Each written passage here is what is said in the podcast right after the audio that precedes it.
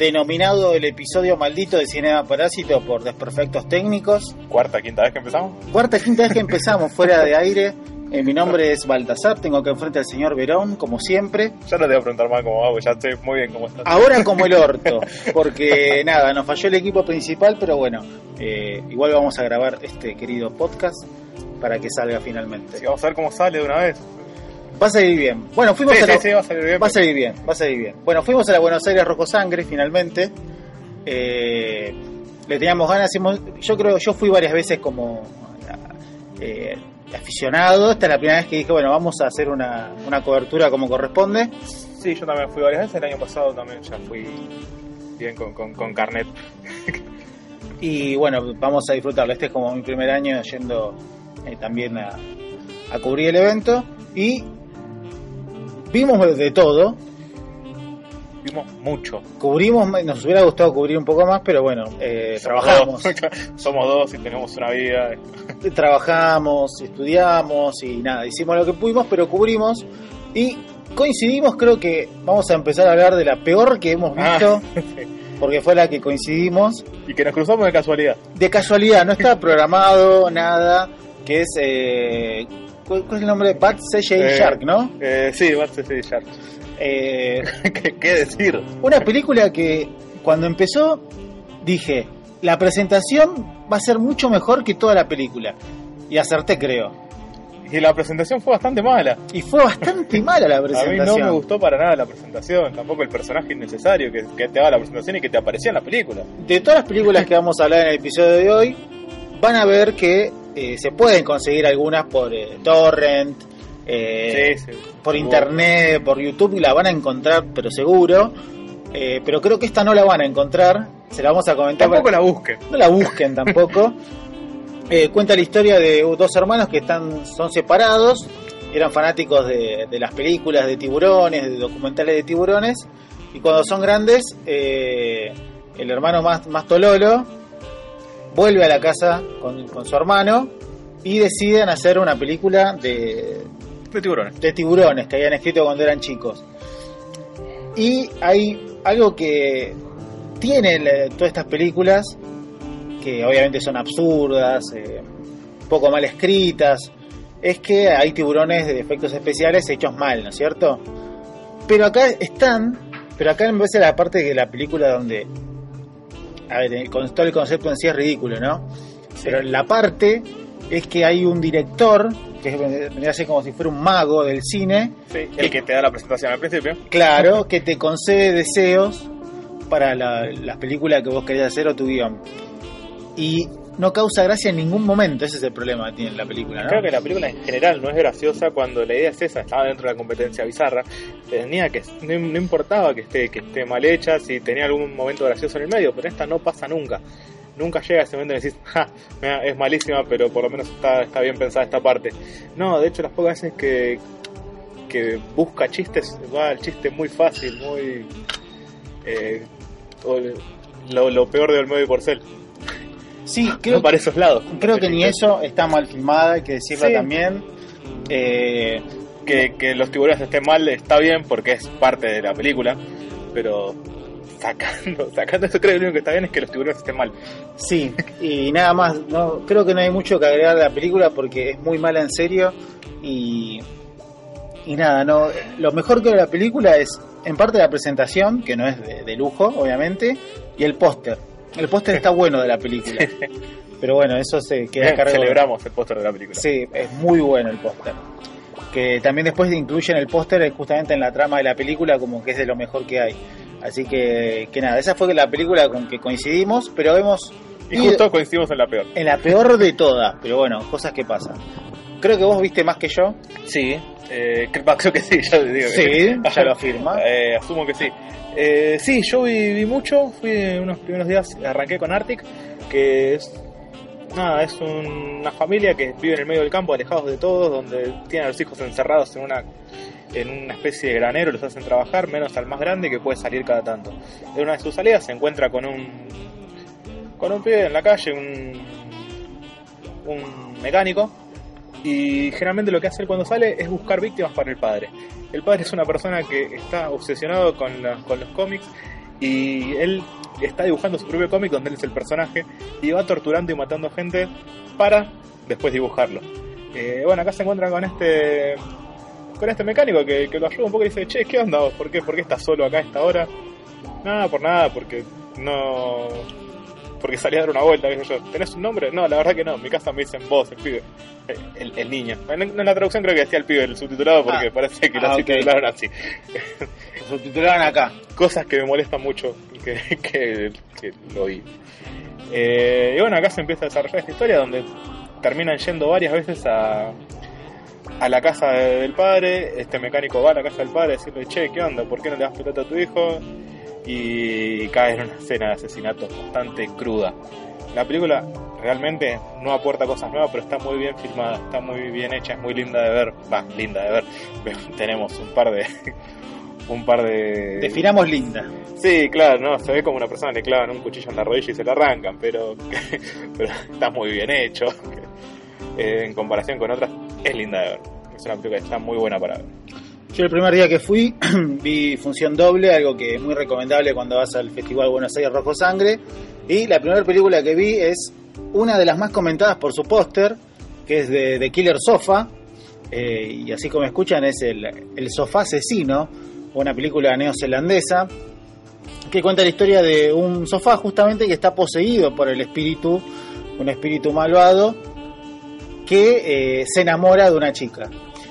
Eh, el sofá hace que, por y gracia, que termine en la casa de esta chica que está enamorado y empiezan a ocurrir asesinatos alrededor de, de- la chica que eh, tiene un plot twist todo pero lo, lo interesante que tiene de Killer Sofa aparte del humor que maneja es que el recurso que utilizan es que eh, vos tenés un sofá por ejemplo un sofá para una persona. A veces tienen como unos botoncitos bueno, acá usan el botoncito y parte de la costura del sofá como gestos. Va manejando gestos con tres cosas, dos botones y una raya. Y, por ejemplo, no sé, está el sofá que te está amenazando y el sofá te mira por la ventana. Y te puedo asegurar que el sofá tiene más gesticulación que varios actores acá de, de, de El tele. sofá te está mirando. El sofá te está mirando desde la ventana y esa es la gracia que tiene la película, que eh, técnicamente es impecable. Eh, tiene una escena erótica entre un sillón y el personaje femenino. Decís, ¿cómo pueden tener una escena erótica un sillón y una mujer? Bueno, mírenlo porque tiene una escena erótica y tiene muy buena iluminación, que eso hace también que sea muy interesante, porque mucha bola no le dan a este tipo de producciones. Es algo que, que se destaca mucho acá, es que es muy chistosa la película. Nunca se toma en serio, ni quiere venderte otra cosa, te está vendiendo un sillón de que es asesino y que te va a, y te va a asesinar de las formas más creativas de todas. Eh, con el elástico, con todas las formas posibles, el sillón te va a asesinar para quedarse con la, con la chica, con la chica de la película. Que eso es también lo interesante que tiene, es que eh, la chica eh, es, en parte es como la doncella en peligro y en parte es como la que va a ir directamente a enfrentarse con, con la maldición que tiene con ese sofá, que tiene todo un, un trasfondo medieval y, tiene cosas de, brujería. Es muy interesante todo el concepto que hicieron y, y muy divertido. Así que les recomiendo que vean The Killer Sofa. Buenísimo. Yo también fui a ver eh, La Sunrise. La Sunrise es- habla de un mundo no tan futurístico, sino de hecho bastante contemporáneo, donde la energía ya no existe, la energía eléctrica, está todo con energía solar, hasta que un día pasa que, che, se va a apagar el sol. Llega esa, llega esa información a una persona, nos vamos a quedar sin sol, vos fijate cómo, cómo lo vas a manejar. Le preguntan, ¿en cuánto tiempo? 10 minutos. ¿Cómo en 10 minutos? 10 minutos se apaga el sol. Ah, excelente. y a partir de ahí tienen que empezar a sobrevivir ya en un lugar donde todo se maneja con energía solar. Entonces empie- empieza a armar un caos alrededor de todo donde ya no se puede pagar porque está todo puesto en pagar con, con código QR. Si no tenés, nadie maneja efectivo, o sea, el, que maneja efectivo es el millonario del lugar. Eh, las cosas, las máquinas que te, te van guiando durante todo el día se empiezan a apagar y vos tenés que buscar una salida para ver cómo haces para no morirte congelado porque tenemos una semana para que el, el calor del sol deje de llegar. O sea, cada día que pasa el lugar se va volviendo cada vez más frío. Es una historia que no tiene escenas de terror, sino que es un gran drama entre el personaje principal y su vecina que se le acopla en el viaje a buscar salir de toda esta situación. Es, un- es una película que está, está, bien, está muy bien, es una película china, llama La Sunrise, y chino no me voy a acordar el nombre. Pero sí, me, me- me gustó mucho la idea, pues se maneja toda una sola premisa que es, si se termina el mundo, ¿vos qué harías? Tratar de sobrevivir. Así que... eh, Nada más. gustó, Nada más. Nada más. Me muy bien. gustó mucho La Sunrise. Todas estas películas que vamos a recomendar, las, como repetimos, las van a poder encontrar, las buscan y las encuentran. Es más, al, al director y escritor de, de Killer Sofa le mandé un mensaje por Twitter y me lo respondió muy agradecido por ver su película y dar una buena crítica, así que después lo vamos a robar para que quizás escuche este podcast desde Nueva Zelanda y, Y ahí vemos si lo entiendo, ¿no? y ahí vemos si lo entiende o no. Esperemos que lo entienda. Pero bueno, eh, después en mi, en mi función doble de Buenos Aires Rojo Sangre, eh, vi una película que también muy comentada, que es eh, eh, Come to Daddy, es una nueva película de, de terror suspenso, protagonizada por Elijah Wood, que hay que decirlo después del Señor de los Anillos, no eligió mal nada, eligió propuestas independientes y, y cosas fuera de lo común, Y le sale muy bien. le sale muy bien. Todo lo que vi de él en proyectos independientes me gustó mucho. Eh, y acá la rompe. La rompe es una película que con suerte se va a estrenar comercialmente en algún momento acá en Argentina. Eh, hay que ver, porque cada vez está más complicado, pero eh, sería una buena propuesta. Probablemente una plataforma de streaming. Sí, capaz que sí, y puede que le vaya muy bien. La, la película cuenta la historia de un DJ, él se hace como un hipster eh, medio raro, eh, que recibe la carta del padre, que el padre dice que lo quiere ver. Él no ve al padre desde que eran chicos y tiene que ir a ver al padre a una playa, una casa hermosa en la playa. Y bueno, cuando va a ver al padre, eh, se encuentra que el padre está como muy agresivo, el padre chupa. Eh, el personaje de él es una persona que viene de recuperarse de un intento de suicidio, no toma alcohol, nada. Se encuentra con que el papá está medio agresivo, chupa. Y el problema es que el padre hay un momento que lo quiere asesinar y cuando lo quiere asesinar le agarra un paro cardíaco y se muere el padre. Entonces nos encontramos al personaje de Elijah Wood en una playa lejos, la costa de Neozelanda, de Neozelanda con eh, el papá muerto y eh, aislado totalmente. Y después ahí arranca otra película que no voy a adelantar mucho porque es parte de lo que tiene la gracia que tiene Come to Daddy, eh, Ven con Papi, que nada, es, muy buena y la verdad es que arranca como una cosa y termina con otra totalmente diferente. Que, que después se entiende por qué está justamente en la Buenos Aires Rojo Sangre este tipo de propuestas. Así que, que nada, denle una chance a Elijah Wood que no elige mal ningún proyecto. Bueno, yo sigo con Bliss, de Joe Bego, que también es, eh, esa sí se consigue en Torrent, estoy segurísimo porque apareció por varios lugares. eh, que es una historia de, vampiros sin, ser exactamente vampiros. Eh, ya es una película que arranca desde un primer momento diciéndote si tenés algún problema de epilepsia o cosas similares, no la veas porque se juega mucho con las luces y es cierto, es una persona que va un día a un boliche, sale a bailar, se toma un par de pastillas, termina una relación en un trío con una, con una pareja y a partir de ahí se olvida de cosas y empieza a tener flashes extraños donde tiene muchas ganas de comer gente. Tiene hambre, tiene hambre todo el tiempo, cada vez que se hace de noche quiere salir a quiere salir a comer algo y no importa cómo no puede no puede controlarlo y se termina comiendo gente. Es una es, nada, es una premisa tan simple como eso, es todo el tiempo verla a ella buscándole la vuelta por qué le pasa eso, cuando se entera por qué le pasa eso, buscándole la solución a por qué le pasa eso. Es realmente una película de vampiros donde no hay vampiros, o sí, o no, no, no sabemos. No sabemos. Mírenla. Sí, es, es genial, dar una chance a Bliss de Joe Begos. Después vi otra película que eh, fue comentada muchísimo, eh, se llama Belcebú, una, una película eh, de producción mexicana, que eh, ganó un premio, Sí, una mención en realidad. en la- una- un premio a efectos especiales y la menciona Mejor Matanza de Bebés. Mejor Matanza de Bebés, sí, como están escuchando. Eh, Belcebú es una, una película donde trabaja el actor principal del Juego del Miedo. Eh, Toby, no me acuerdo del apellido en este momento. Esto es pésimo, no acordarme el apellido del, Juego del Miedo, pero bueno, tampoco soy tan fan. Eh, es una película eh, donde cuenta la historia de que hay asesinatos en masa de chicos en la frontera de México y hay un investigador que sufrió justamente eh, la matanza de su hijo, y empieza a investigar, y esto se conecta, ¿cómo se llama? Tobin Bell. A Tobin Bell, era muy fácil. Eh, el policía empieza a investigar, empieza a ver que están conectados todos estos casos con posesiones demoníacas y con una segunda venida del anticristo. Eh, la película, la, la gracia que tiene es que mezcla eh, todo el concepto de exorcismo, posesiones con los narcos. Así, bueno, es medio cliché. Acá tiene como un poco más de sentido porque hay muchos, eh, muchos asesinatos que cometen los narcos en, en las fronteras que son bastante demoníacos, amputaciones, decapitaciones, desmembramiento, y no te parece tan loco. Eh, Toby, un capo total que cobró el cheque para hacer del, del juego del miedo, pero como si fuera un cura. Eh, Con otro, con otro, con otro traje. y es muy interesante. Esta es una película donde cuando yo la vi, la vi a, a la noche, hubo gente muy escandalizada porque justamente la primera secuencia es eh, una enfermera apuñalando bebés en un, en un cuarto de neonatología. Mucha gente se escandalizó y nada, yo me reí porque donde estás en la Buenos Aires rojo sangre, ¿qué pretendías? ¿Qué, qué- qué buscabas ahí? Eh, y, y nada, había gente escandalizada por eso.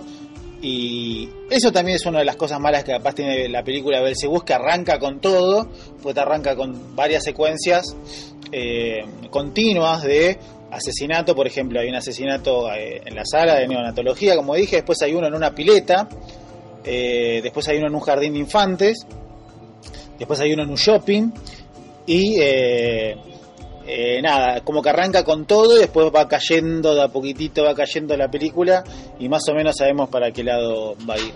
Eh, homenajes obviamente a todo, al exorcista, tiene hasta homenajes hasta Terminator, hasta la, la 1 de Terminator, mira lo que te digo. Pero es una de las eh, grandes revelaciones, me parece que, que tienen es que empiezan a darse cuenta de que capaz tienen que al cine de género agregarle otro tipo de, de, de género también como para apoyarlo y potenciar el, el- el concepto. Y acá me parece la mezcla entre narcos y posesiones eh, garpa muchísimo. Así que eh, vean Belcebú, que seguramente debe estar en Torrent. Eso. Eh, Se, se debe poder conseguir, de hecho. ¿De dónde? Es mexicana, ¿no? Es mexicana, sí, es una película mexicana. Sí, se, se debe poder conseguir por algún lado.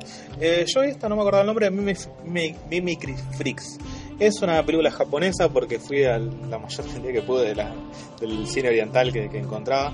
Eh, es un tipo que se despierta en el medio de un bosque de la nada, de golpe tiene una cama sola en el medio de un bosque, está con, está con el hijo, tiene una discusión, lo lastima y nada, el hijo se muere, empieza a, bu- a buscar ayuda por algún lado, eh, encuentra gente, después tenemos un corte de escena, nos encontramos con el mismo tipo despertándose, pero en otro lugar, de vuelta con el hijo, de vuelta de una escena de violencia con el hijo, y así va pasando varias veces hasta que nos, hasta que nos cuentan que en realidad es una persona que ya estuvo encarcelada y muerta hace muchos años por justamente maltrato infantil, del cual estaban haciendo clones para probar cómo la gente va evolucionando.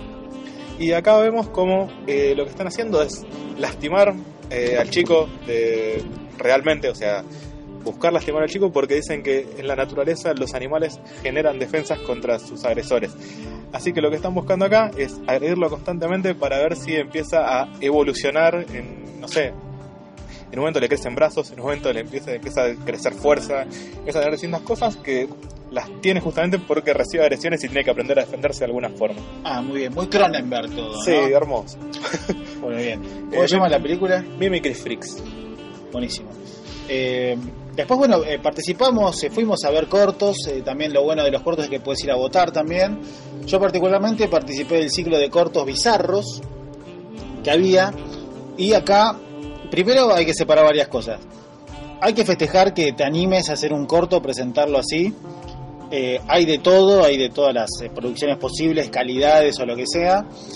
Y, y nada, una vez dice, bueno, vamos, ¿quién es uno para criticar a una persona que dedicó tanto tiempo a hacer un, un corto o lo que sea? Hay que animarse a hacerlo. Hay que animarse a hacerlo, hay cortos que los ves y decís, eh, que ladri, lo hizo en Movie Maker o lo que sea, y puede ser que sea así, pero nada, yo también hay que ponerse en, la- en el lugar de la persona que está sentado viendo su corto en pantalla grande en un cine comercial, me parece que es interesante. contó también para hacerlo. Sí, y, nada, la, que destaco totalmente de todos los cortos que vi, vi un montón, eh, hechos en todos lados, que eso también eh, me pareció muy bueno. Eh, rescato Hilo, Hilo, así sin H, cuenta la historia de cuatro chicos que se van a pasar un, un, un fin de semana juntos y empiezan a probar una, una droga nueva y esa droga aparentemente no los hace no los hace nada después cuando están solos cada uno flashea diferentemente eh, de qué forma eh, los hace flashear. Es como una droga que una droga personalizada que a cada uno le flashea diferente. Y cada uno alguno lo toma de forma libidinosa otro lo toma de forma violenta eh, pero hay como una estética de videoclip que me hace acordar mucho a la estética de los videos clásicos de Babasónicos, que son como una mezcla de un concepto grasa con lisérgico, y eso es lo que se destaca una muy buena producción. Eh, y, nada, me pareció que era lo más cercano al género fantástico que vi eh, en la Buenos Aires Rojo Sangre, un corto muy bueno que, que nada, recomiendo. Eh, me gustaría encontrarlo, mandar link o lo que sea, pero eh, Hilo es uno de los mejores cortos que vi en, en, mucho tiempo. Así que vale la pena ser destacado. Después me puse contento que ganó eh, como mejor corto del festival. Sobre todo porque peleaba contra cinco cortos más que eran de una productora grande que se dedica a hacer efectos especiales acá en Argentina. Que la productora presentó cinco cortos que estaban buenos, tenían historias copadas, pero eh, prevalecía eh, la onda, uy, yo tengo, ¿cómo se llama? Tengo los recursos para hacer efectos especiales, hago eso y como que la historia estaba un poquitito tirada a las patas o tirada menos. Pero bueno, eh, mi recomendación es hilo, así sin H sí. para que lo para que lo busquen. En el corto también es muy probable que se encuentre en YouTube, suelen subirlo. ¿Sabes que me voy a fijar? No sé si está en YouTube, pero estaría bueno. No, no, sé si todavía, pero eventualmente lo terminan subiendo los, creadores de cortos. Eh, de hecho, Andrés Borghi ganó también con el suyo con Detrás de la Puerta y él en su canal de YouTube tiene, creo que tiene todos sus trabajos subidos. Sigan a Andrés Borghi, que es un tremendo director de acá. Eh, y Otakus es una genialidad. Eh, bueno, yo no fui, no fui a ver cortos este año, creo que es la primera vez que no voy a ver cortos, generalmente me gustan, pero acá dije, voy a aprovechar en otras cosas. Vi You Might Be the Killer, es una película que está protagonizada por Alison Hannigan, la, la chica esta de American Pie, de How I Met Your Mother, De Buffy. Buffy, es verdad, está en Buffy también. Eh, donde hay un campamento de verano, como en todas las películas de terror. Eh, un amigo la, la llama y le dice: Hay un asesino suelto acá adentro.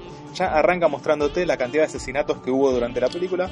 eh, en un primer momento, después vuelve para atrás, vuelve, vuelve el contador a cero y te va mostrando la muerte de cada uno de estos personajes. Y él está preocupado porque dice: Me está persiguiendo el asesino de este lugar. Y ella le empieza a hacer preguntas hasta que se da cuenta de que no, no está persiguiendo a nadie, sino que el asesino es él.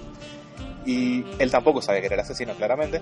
Y nos empieza a contar una historia de una máscara que una vez forjó algún carpintero en ese lugar, que se, se volvió loco, mató a toda su familia, empezó a matar gente en el pueblo. Y, y un día lo- cuando lo asesinaron, tuvo, lo enterraron por ahí con la máscara cerca.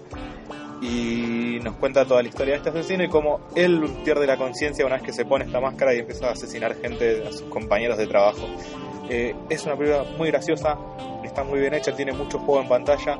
Eh, ella, ella es graciosa todo el tiempo, no, no, hay, no hay con qué darle, es muy buena, aunque se nota mucho que ella filmó un día cualquiera, le dijeron, che, tenés un tiempo libre, venía, venía a grabar, que vas a tener que hablar por teléfono y hacer un par de escenas en un blockbuster. Está en el póster como. Sí, sí, no, el es, Adri. es que ella es, es el personaje principal porque es la que lleva toda la historia, pero se- nunca tiene relación directa con el resto de los personajes. Ella está atendiendo una tienda de, donde venden películas, cosas por el estilo y y nada, habla por teléfono, no, no es que tiene relación con el resto. Pero You My Be the Killer está muy bien, es graciosa, tiene escenas de terror, tiene un poco de gore, es, es muy buena. Bueno, vimos bastante. Vimos bastante, ¿eh? me queda una más que fue, creo que fue mi favorita de este año, me quedan dos más. Eh, Finales, Finales es una película danesa que me encantó, eh, en la que tenemos a dos chicas que tienen que hacer el turno de noche de una, de una estación de servicio atendiendo ahí. Y justo se da con que Dinamarca está por jugar la final de algo, nunca dicen bien de qué. Ah, está todo el mundo viendo una final, entonces no hay nadie en la calle, no hay, no hay un alma cruzando por la calle. Se caen dos personas en la estación de servicio a, a comprar cosas, dos personas muy sospechosas en todo momento. Eh, caen, ella los atiende, se van, pero igual se queda con un poco de miedo. Viene su compañera y dice: Che, tiene una persona escondida en el asiento de atrás del auto, una persona mordazada en la parte de atrás del auto. No pasa de eso, cae otra persona totalmente distinta a preguntarle, che, estoy viviendo por acá, estoy viajando en una casa rodante, ¿dónde puedo quedarme a cargar nafta? Nada, pasan dos, tres personas y nada más. Y en un momento empiezan a pasar cosas, empiezan a... eh, máquinas que se empiezan a mover, eh, empiezan a ser pintadas en las paredes, de hecho en una, una de las paredes pintan que de hoy no pasan o algo así. Y en un momento eh, entra esta, persona misteriosa acá adentro y las termina secuestrando para enterarnos después de que en realidad se estaban filmando para una serie SNAF que se da por, por internet, o sea, en lo que es el dark web. El SNAF, para los que no saben, es grabar asesinatos en vivo reales, que no está bien, no es legal, no se puede.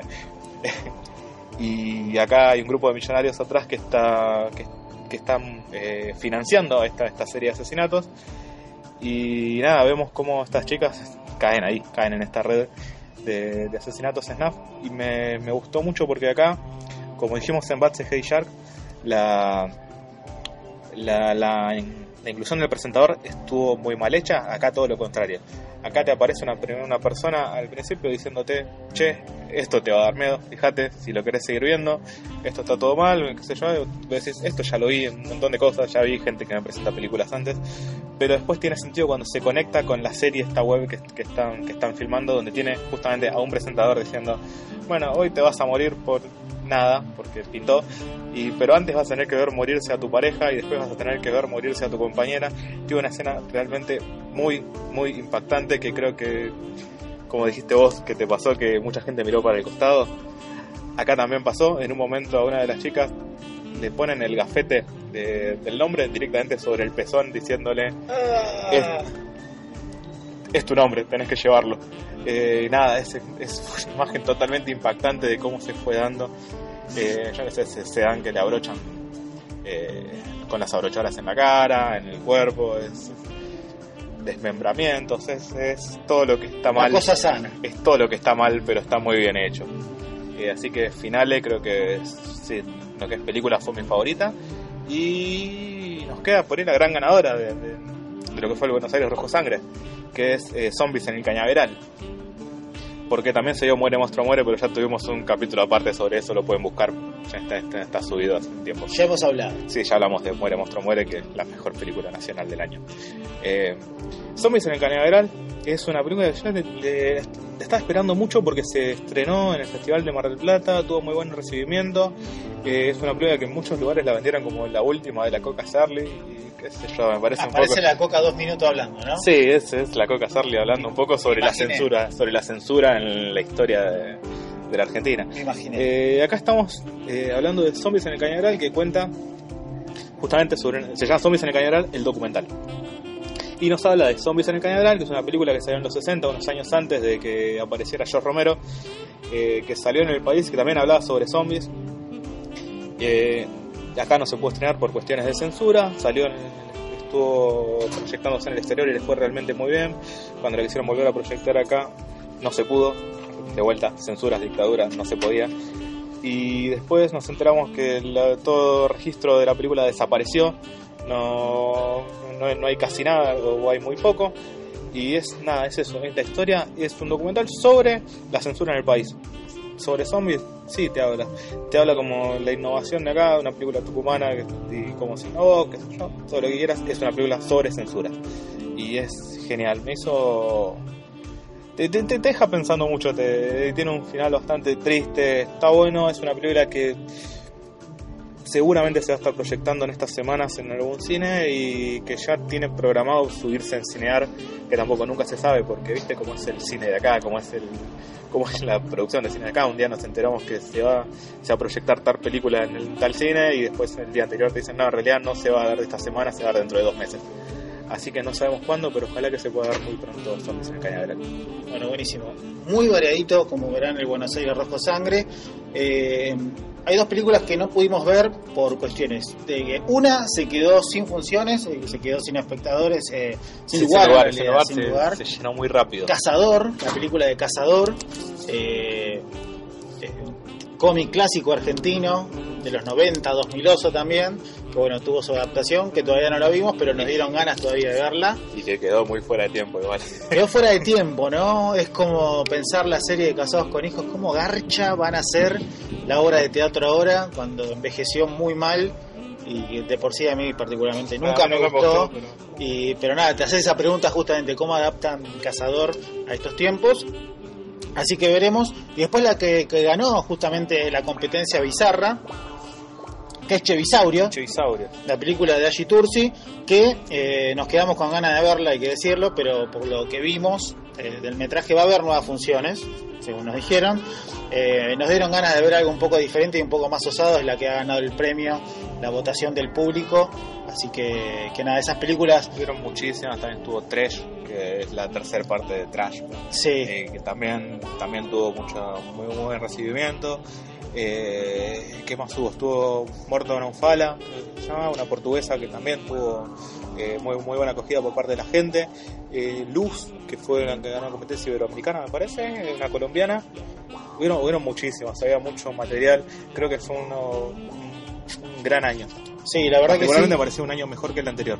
Sí, a mí me parece que de a poco se va sacando como esa idea de que el cine de género eh, tiene una sola corriente cuando hay un montón. Es más, nosotros hemos hablado acá de películas Slayer, películas de, de fantasía, eh, lisérgicas, y me parece que ese es el camino que va tomando. Y también algo que yo siempre digo es que eh, la mayoría de todos los directores consagrados de todo el mundo empezaron en este nicho que es el nicho de terror y de fantasía, así que por algo es, me parece que es el puntapié inicial para algo grosso y nada, en la Buenos Aires Rojo Sangre me parece que se ve un poco eso, ¿no es cierto? Sí, sí, está, está bueno, ya 20 años este festival, se hizo, se hizo una fiesta, todo, eh, conmemorando estos 20 años que espero que se siga haciendo, todos los años pasa lo mismo, dicen que no se sabe si volvemos por, porque nada, esto es todo autogestionado y hay que seguir manteniéndolo, hay que seguir haciéndolo, hay que, la gente tiene que seguir yendo, hay que promocionarlo. Todo el tiempo te piden si podés hablar de este festival con la, con la gente, decirle que vaya. Y este año lo que me pasó, que me, me suele, me suele pasar siempre, pero este año me, me, dejó con ganas de que ya llegue el próximo. Este año me dejó con muchas ganas, me dejó con ganas de, che, yo también puedo hacer una película. Yo tengo ganas de hacer algo. Y después, te, cuando terminé, dije, che, ¿qué, ¿qué onda? Me hubiera gustado que siga más días, que sea más grande, que sea más masivo. Que, que ya, y realmente, ya tengo ganas de que llegue el año que viene. A mí me parece que Buenos Aires Rosco Sangre es una gran usina para estudiantes, eh, creadores, como para poder eh, propulsarse a algo más y que te den ganas justamente de ver eso y no por ningunear lo que estás viendo, sino por el hecho de decir que creativamente puedes hacer algo como eso y que puede ser y que, y que sea un motor muy importante para lo que es la, la, la creatividad eh, en Argentina, que a veces decimos eh, lo de afuera es mejor, pero hay veces que capaz lo de adentro está a la altura, a la altura y podría ser un poco mejor. Claro, eh, yo cada una que me salté eh, justamente tiene que ver con esto, es de Diablo Rojo PTI, que es una película panameña creo, que fue que fue presentada, vino la directora, es una película que está muy bien, tiene algunos eh, por ahí, no sé si errores, sino que algunas cosas en las que se nota que es la primera, sobre todo en el tema de efectos, pero que me pareció un, un gran inicio para lo que es lo que se presentó como la primera película panameña de terror de la historia y me, me, pareció excelente cómo, cómo se fue desarrollando eso, cómo, cómo en la sala había mucha gente que estaba, que estaba contenta con, con, la con la directora ahí presente, también ella también se veía contenta, estaban los dos, la directora y el guionista, eh, que también se, se, veía que tenían un miedo de, cómo iba a ser la presentación acá y sabiendo que era algo totalmente nuevo y también es como está bueno ver que ellos se arrancaron así yo en un punto antes de antes de que arranquemos te lo comparaba con Plaga Zombie allá en los 90 cuando arrancó que también tenía ciertos errores y a partir de ahí se pudo ver cómo evolucionó todo lo que es el cine de género en el país y que espero que en otros lados del mundo se pueda seguir evolucionando de esa forma. Sí, yo creo que se va a seguir evolucionando y acá Argentina es muy rico en lo que es el, el concepto del cine de género y creo que se va a seguir explorando, pero bueno, también depende de todos nosotros de, de poder incentivar eso. Eh, yo invité a gente que vaya, fueron y eso ya me parece que sirve y si me parece que lo hacen todos eh, va a seguir funcionando y bueno, sigue todavía la expectativa de que en algún momento una película de género compita realmente por premios grosos eh, afuera. Yo sigo teniendo la esperanza de que pase eso. Así que Eventualmente va a terminar pasando. va a terminar pasando. Pasó con las superhéroes, porque no puede pasar. Claramente, tiempo al tiempo. Eh, este ha sido un episodio de Cinema Parásito especial de Buenos Aires Rojo Sangre. En el próximo episodio seguramente vamos a volver un poco a lo mainstream. Vamos a tener, vamos a volver a, vamos a- a la otra parte. ¿no? vamos a tener recomendaciones porque seguramente vamos a estar hablando de la nueva película de Star Wars, el ascenso de Skywalker. Y nada, y también vamos a empezar a hacer un balance de lo que es este 2019, que a priori parecía que no iba a haber nada y al final hay más de lo que nosotros pensamos. ¿O no, Verón? Sí, sí, eh, totalmente. A mí me parece que este, este año está terminando muy bien. De hecho, me parece que en materia cine este año fue mucho mejor que el año pasado. Sí, seguro. Sí, eso sí, seguro. si ves eh, todo lo que hubo tanto en mainstream como no, como mucho más under, te vas a encontrar con un montón de cosas que eh, nada, te, te acordás de cosas del año pasado. ¿Cómo esto fue el de lo mejor del año pasado Sí, comparado con lo de ahora? Eh, así que no, me parece que está todo evolucionando mucho y muy bien. Y está bueno que así pase. Y repito, el cine género también está creciendo mucho y los últimos años fue cada vez mejor. Este año para mí eh, la mejor película de- del año a nivel internacional fue Midsommar y también es de, de género. Así que creo, creo que está todo evolucionando muy bien. Puedo hacer dos recomendaciones muy cortitas de, de este festival haga nomás. que están para ver, están en Cinear, están para alquilar, creo que están 30 pesos. creo que está en 30 alquiler. pesos sale. Está en alquiler en Cinear. Dos viajes en Bondi, menos. Menos. Menos. Menos. Eh, tenés Piedra, Papel y Tijera, que es una película de una, una chica que viene de España acá a hablar con su hermano por el tema de la herencia. Es una media hermana en realidad, viene a hablar sobre el tema de la herencia del padre, ellos no quieren vender la casa y en una... pasaron cosas y Pasaron ella cosas. terminó metida en una serie de juegos perversos entre el hermano, la pareja y ella que está obligada ahí, que está está muy bien y la otra es un gran combo o el gran combo el gran combo me parece que es, que es una película con una estética medio setentosa ochentosa acá entre dos una chica que contrata a otras dos para hacer un robo sin querer terminan con un montón de droga encima y una persona que les está buscando otra piba más que les está buscando para que le devuelvan su, su droga porque es su trabajo es una es una película que tiene cosas muy tarantinescas está buena y también está hecha acá hay que darle oportunidades Buenísimo. Tenemos recomendaciones igual de, de cine under, así que eso está buenísimo. sí hay un montón Eh, nos pueden seguir eh, en Instagram en Cinema Parásito, acá aparte de subir los mejores memes de los simuladores eh, y de, y de Baby Yoda. y de Baby Yoda, de Macri también. Eh, ya- Sí, ya está. Gracias, gracias a Dios ya está, ya pasó, ya pasó. Eh, nada, también subimos contenido y vamos a subir justamente eh, este episodio. Nos pueden seguir por ahí. En Twitter no le damos bola a Twitter. Pero todo lo que subimos en Instagram se sube solo, así que Pero bueno, y también es importante que nos sigan en Spotify donde se puedan escuchar todos los episodios. Eh, bueno, es- mi nombre ha sido y sigue siendo por ahora Baltasar soy Pablo Verón. y nos escuchamos en cualquier momento. Chau. Chau.